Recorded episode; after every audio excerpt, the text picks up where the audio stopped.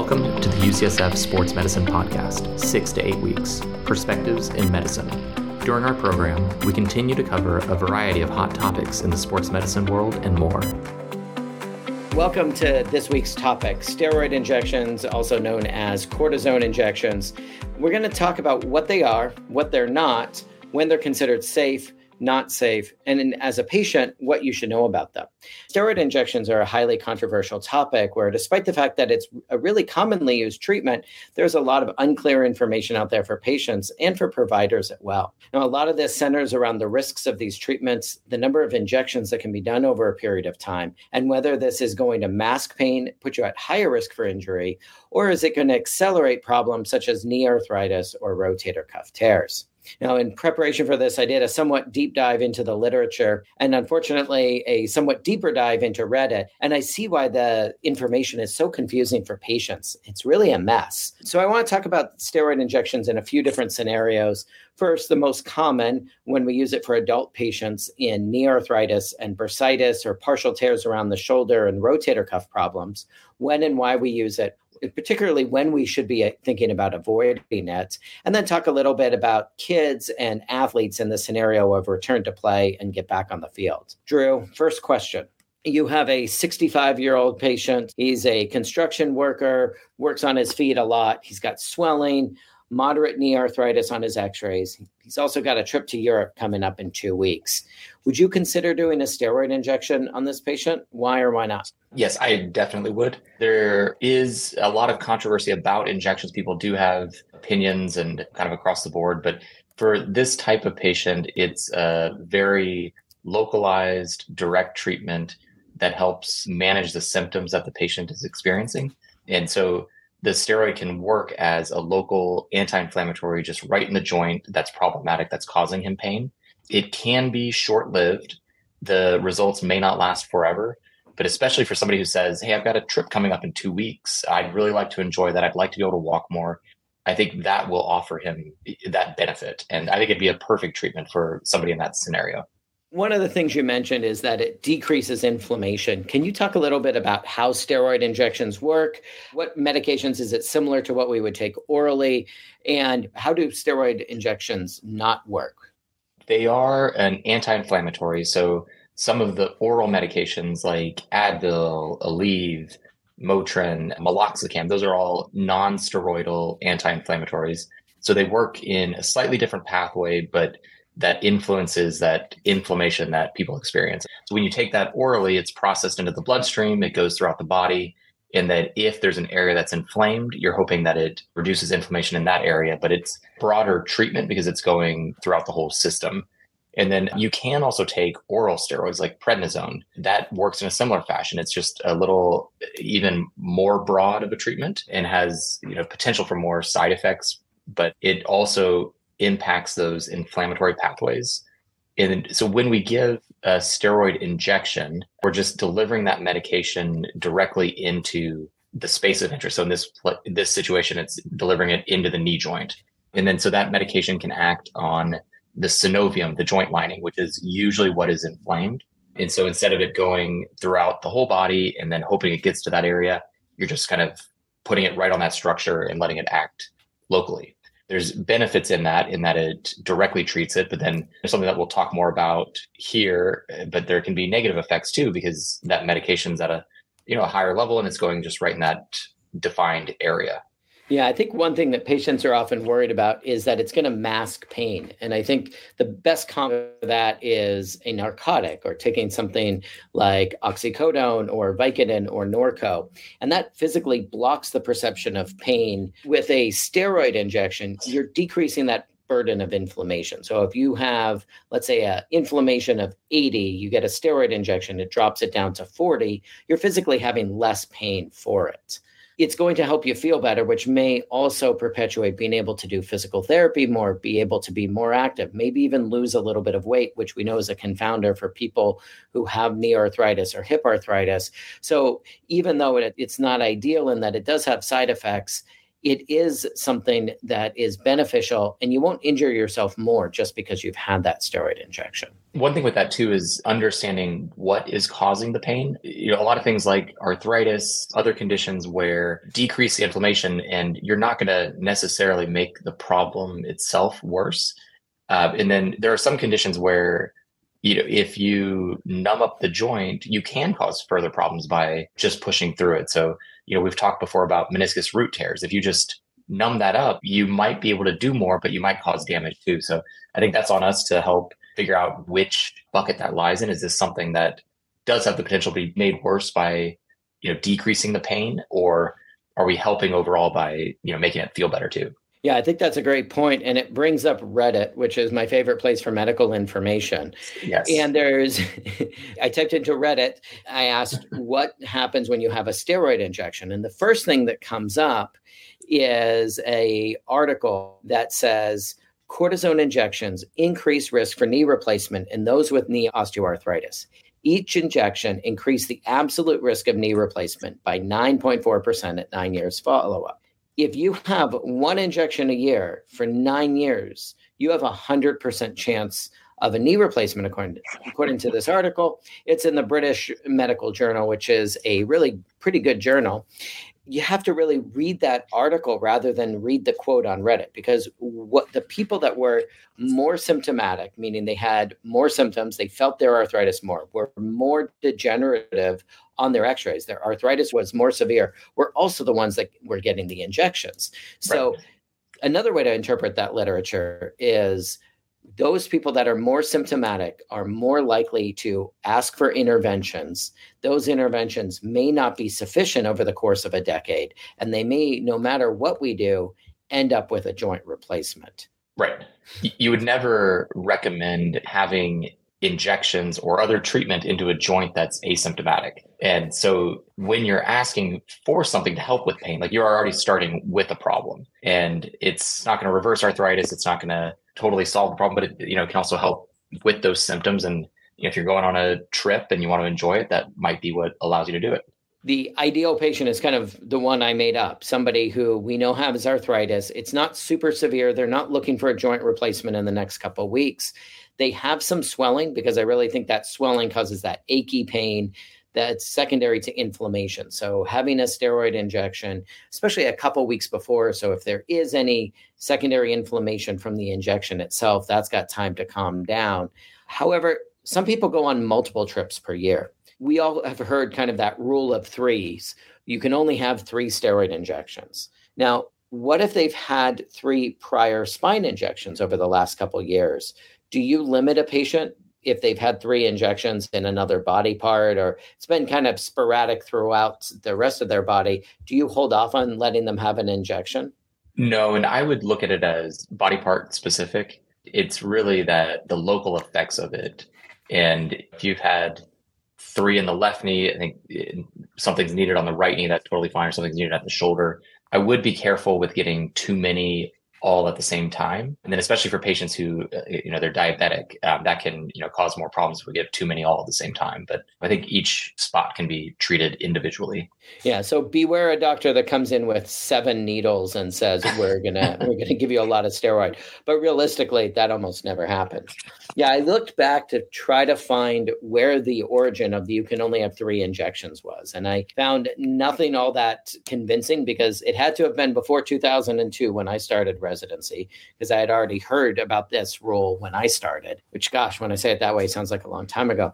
But there was a really good study about five, six years ago in the Journal of the American Medical Association or JAMA. It's a really high quality study. And they did show that if you were getting an injection every three months, for two years straight, no matter how you felt, and you had moderate arthritis, you did have a slight microscopic increase in the overall amount of cartilage degeneration that you had. And this was a really, really well done study. Group A was injected with saline or placebo, Group B was injected with a type of steroid. And there is a slight increase in the amount of cartilage degeneration when you take the entire volume as measured by MRI.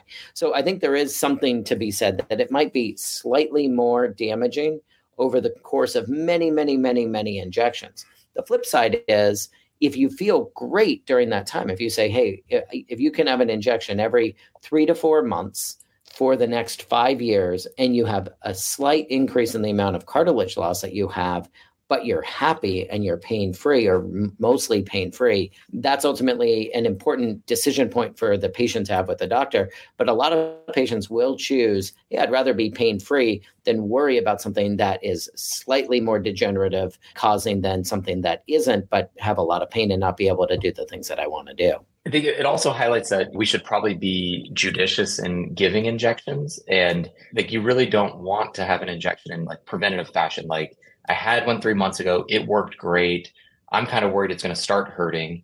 It could be better wait yeah. until it does hurt and space it out more. And like they're not, you know, totally risk free. It's a small change, but if you can avoid it, better. But if it really makes a difference in quality of life, then it might be worth that trade off. Absolutely. Um, now, Nirav, what about meniscus and ACL tears? You see a lot of kids that have injuries, especially if they have a structural problem in their knee. They might be mid-season in football season. Do you inject their knee to get them to just calm down and get them back on the field? Typically not. You know, I think that in general, with the younger population, if they're having pain, they're having inflammation, they're having symptoms, that's a sign that they're overdoing it. I mean, unlike the adult population where there's degeneration that you just can't reverse, and that degeneration is causing irritation, for kids, that's a warning sign that something's going on. So, in general, particularly for short bursts of time or for some sort of acute injury, I usually will not ever use steroids just to get someone back on the field. These are high school athletes, they're junior high athletes, and they're potentially going to cause more serious injury because you're masking that pain that's trying to protect them. You know, the small period of time where sometimes I will do this is let's say a patient is, you know, they're nine to 10 months out from a surgery, they're having some residual inflammation, it's preventing them from doing their physical therapy or from making that next step then I'll potentially use that, particularly for an older patient, kind of sporadically, but simply to use it for a patient to be able to participate in a game or performance, they're just going to cause more degeneration. And I think it also sends the wrong message to these kids that, hey, you're having this pain, let's just mask it so you can perform and not worry about what's going on. So in the pediatric and adolescent population, pretty rare for me to use it. A patient that's having too much pain to perform should not be having an injection, but you're not necessarily going to cause more damage with it. You're just not taking care of the underlying problem. The problem with an ACL injury is if you feel like you're getting an injection to play, it's not that the ACL can tear more, it's that playing when you're ACL deficient is going to make the rest of the knee more unstable and more at risk for having a further injury. And then you're looking at a bigger surgery, longer recovery you know, and I also think uh, I do get a, a, subset of these patients who come in who say that, you know, I want to get this injection as a means not to do my physical therapy. It's like a, it's a way that you can kind of fast forward through that process. So I don't want to do my single leg squats. I don't want to do my exercises, and the pain is coming because they're not doing it. Let me inject it, so then I just don't have to do it. So once again, I think it's important to understand the reasoning for it and where that pain's coming from, rather than masking that, not dealing with the root problem. Yeah, I had a good example as we transitioned to shoulder stuff where I recently had a 16 year old come in that had been treated for shoulder instability. They had a labral tear in the front of their shoulder. They had been playing football and lacrosse, and they've been managed every two months with a shoulder injection to get it to calm down so they could get them back on the field. And the reality is, if you ask the kid, is he was getting the injections to try to manage the instability. He actually didn't have any pain. And he was told if he got the injection, it would allow him to play. And it totally did, except for when his shoulder would feel unstable. So the injection often convinces somebody that they can perform at a higher level. But the reality is that if the there is still a mechanical fixable problem, we need to fix that underlying problem because that's what's preventing these young and highly competitive athletes to be able to play at their level. All right, Drew. Second scenario you've got a 48 year old patient, partial rotator cuff fraying. There's a little bit of inflammation above the cuff, hasn't done physical therapy, has some pain at night, but really is kind of miserable, can't sleep. Partner is there, and they also mention uh, neither of us are sleeping. It's kind of miserable. Please help. Would you do an injection for this patient? I would offer it and I would consider it. And I think in this, the best treatment is physical therapy. We know that like working on the strength, the balance, the motion of the shoulder, and that's what will get it better in the long run and keep it better. There are some people who, you know, especially when they can't sleep at night, they're just miserable. And then they also feel like they can't make any progress with the exercise program. So I think that's where uh, steroid injection can really play a role. It can help a lot with that pain. So then the rest of your life is better as a result. And then sometimes it lets you just initiate the PT program, get started, and then you push through and then you solve that in the long run. I think also, you know, if they haven't tried oral anti-inflammatories and they want to try Advil instead of getting an injection, that's totally fine too and often works. But, you know, it's one where I would offer it for sure. And usually the people that get it in that situation are happy that they had it. All right, Nirav, let's say that since this is pretty much you, let's say it's your shoulder and you haven't done any physical therapy, but you haven't really slept all that much. You're not on call. Would you get an injection in your shoulder? I probably wouldn't. I would probably try physical therapy, anti-inflammatories first, because I know that I'm not. It's not the best long-term thing for me. But that being said, if I did have something really important. I've got something where I have to use my upper extremities a lot over the weekend, or there's a wedding or something where I'm going to be lifting something up. Yeah, then I would consider it. It's you know, we're going to have to go back to that at some point. But yeah, what are we doing here? you know, then then I think I would I would I would do it. So, but I agree. I think I tried to hold off on it because I know there's probably a larger structural problem that I haven't been working out as much as I probably should have been. So, yeah, there were so many things wrong with that. The fact that you said you're doing heavy lifting on a weekend, the fact that the only time you're going to do heavy lifting is when you're at a wedding. But yeah, I agree. I think it's in general, if it's really interfering, I think it's safe. There isn't really a reason not to do it, especially as a single injection to get the burden of pain down so that you can sleep better, participate in your normal daily activities, be able to participate more with that physical therapy program. But ultimately, getting that relative balance so your cuff is stronger compared to your deltoid is what's going to be that long term relief. Drew, what about for biceps tendon problems? Do you like using steroid injections when they have that biceps tendonitis and anterior shoulder pain? Yeah, I think it's useful and it can help really well. The other part is that I think it does give us some diagnostic information. So when that injection works and they're like, yes, my pain is gone, that was a miracle, then that really helps localize that your pain is from the biceps tendon. So then if it comes back, surgery directed at the biceps tendon may be a more definitive option, but uh, like a very targeted treatment that usually helps and can give us more info. Yeah, I totally agree. I also think it works really well and keeps people out of the operating room a lot. I think yeah. usually with people that are pretty miserable with biceps tendonitis and that like point tenderness on the front of their shoulder, when they get an injection, it's night and day different. And I usually have people who are comfortable doing it under ultrasounds do the injections because I think having that diagnostic accuracy, not to mention the fact that it can be like you said, diagnostic, but we also get to look at the cuff without having to go through an MRI, which is expensive, takes additional time. This, you show up to the office, you get an evaluation of your cuff, you get an injection, and oftentimes that pain goes away and stays away. So it's a single time treatment. I did want to touch base a little bit on when we shouldn't use injections. I think this is really interesting in that you can't tell when we shouldn't be doing different treatments until you're able to access these large national databases. And there's more and more information that says when you are in close proximity to surgery, it actually isn't as safe to have a steroid injection. So, Drew, when do you counsel patients it's probably not the best time to have a steroid injection? For patients who are considering a joint replacement, some of the best data would point towards at least three months and not having any injection within that window. And the biggest risk that we see is an elevated risk in infection, which when you're having a joint replacement can be just like catastrophic. Like it's a huge ordeal to deal with the infected joint. So anything that raises that risk that you can avoid is worth making sure that you watch out for ahead of time. And then if it's like an arthroscopic surgery, like uh, you know, meniscectomy, meniscus repair, uh, rotator cuff repair. I think waiting at least like six to eight weeks after the injection is pretty reasonable. And there's some studies that help support that too.